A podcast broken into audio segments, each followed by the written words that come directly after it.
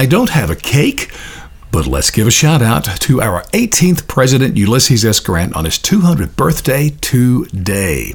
I want to start with his wife, Julia. After they retired from the White House, they moved to New York City, and there she became best friends with, ready for this, Varina Davis. She was the wife of Jefferson Davis, the President of the Confederacy.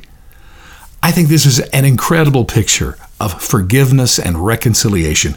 We need that today. Now back to Grant. He, of course, became a rock star, a celebrity due to his fame, his heroism from winning the Civil War for the Union, and he was a fantastic general. It was just inevitable that he would become president. So he ran in 1868.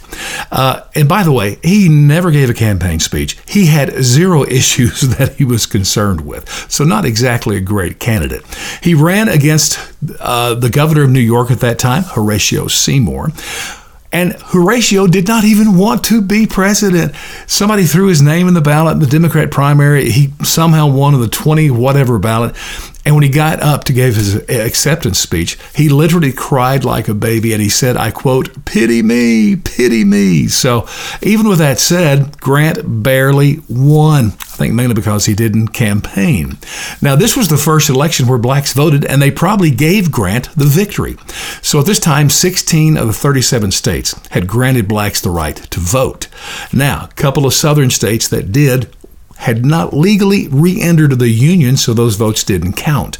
In New York, they had a rule that said you had to own at least $250 in property or you couldn't vote. This eliminated much of the black vote there.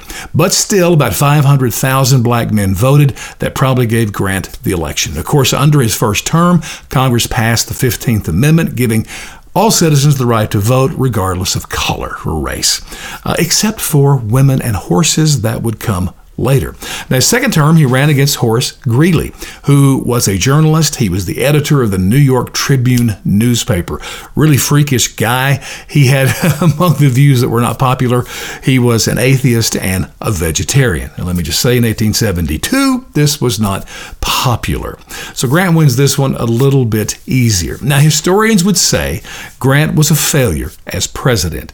I don't know that I would go that far. I mean, the guy had no issues. He didn't ever campaign.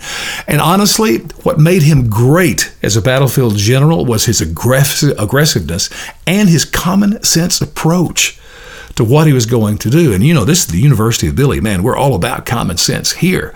However, as I've said for years, common sense is not welcome in the White House. So he was at a real disadvantage. Now, after his White House years, he went broke.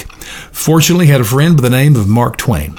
Twain came to him and gave him an advance of $25,000 for him to write his own biography, which he did, two volumes. Actually, I've read it if you're into Civil War stuff, because 90% is just the intricate details of what he saw day by day uh, in the Civil War from his perspective. But it's just uh, an outstanding read, and of course, that brought wealth back to his family. But all in all, let's celebrate his 200th birthday today and recognize his greatness as an American.